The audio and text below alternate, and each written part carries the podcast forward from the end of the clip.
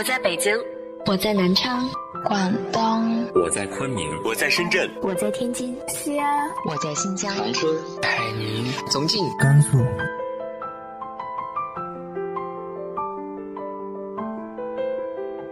这里是 FM 幺八零八四，昨天的你的现在的未来，我是主播背着吉他的蝙蝠女侠。无论你在哪儿，这里都有我的温暖等你。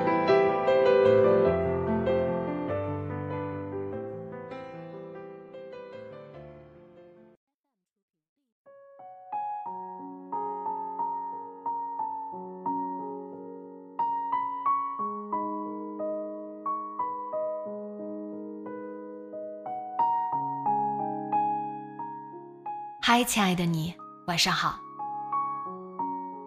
我们总是想要的太多，可是忘了这个世上的种种都是先要有付出才会有回报的。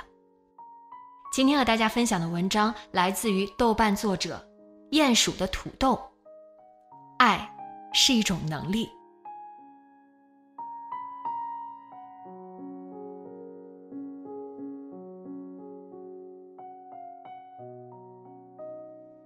我最近遇到个老朋友，认识这位大哥很多年了。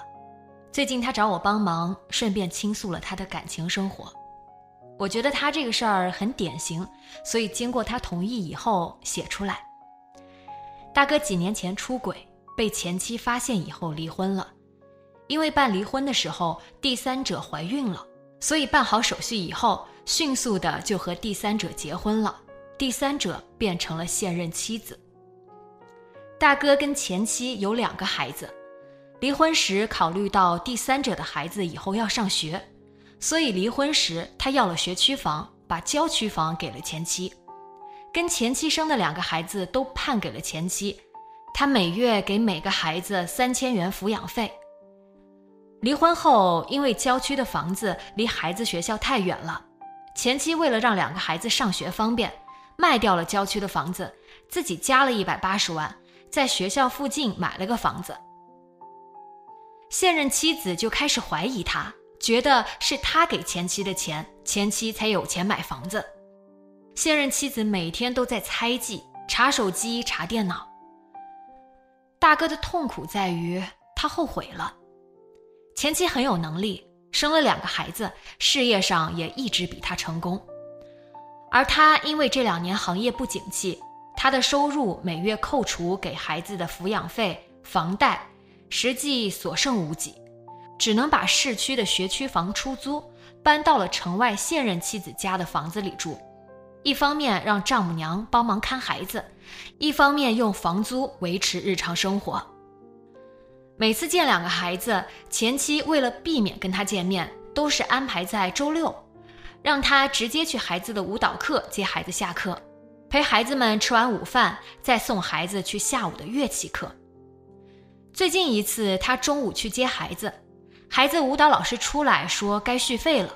他一问，费用一个孩子两万八，两个孩子五万六，他一时尴尬无语。孩子掏出自己的手机给妈妈打了电话，前妻让他带孩子先走，他会去付费。中午吃饭的时候，试探了问了大宝下午乐器课的收费。每年学费也是大几万。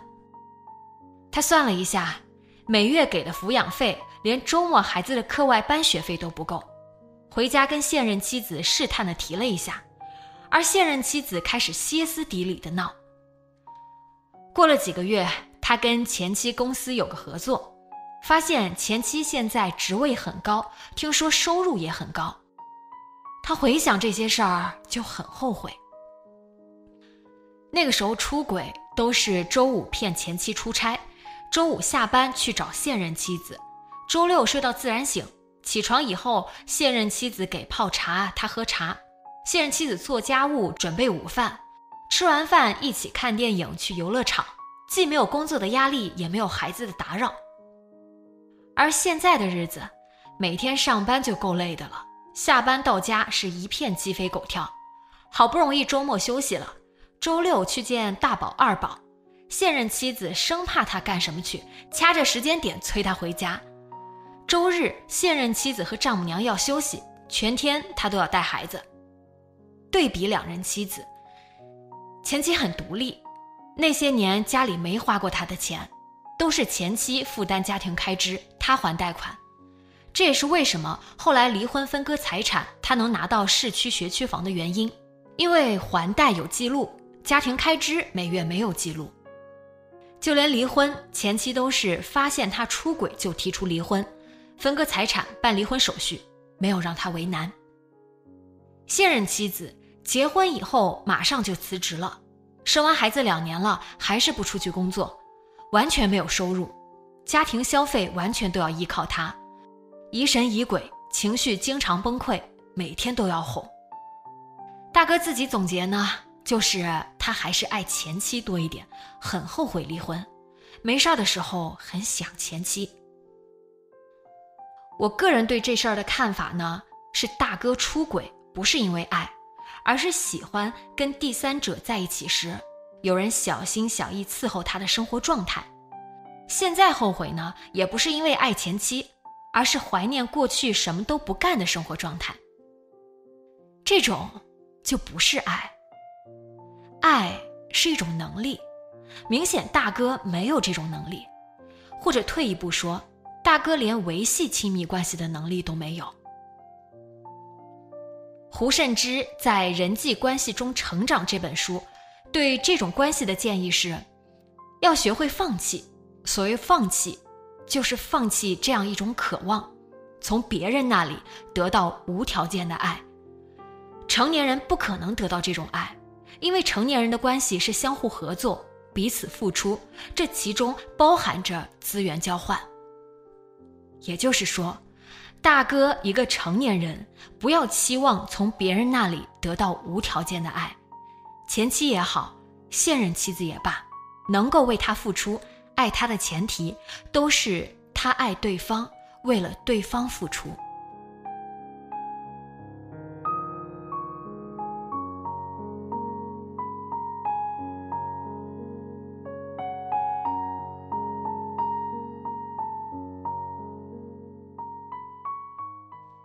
你觉得爱是怎样一种能力呢？直接在节目下方留言分享给我吧。今天的节目就到这里，节目原文和封面请关注微信公众号“背着吉他蝙蝠女侠”，电台和主播相关请关注新浪微博“背着吉他蝙蝠女侠”。今晚做个好梦，晚安。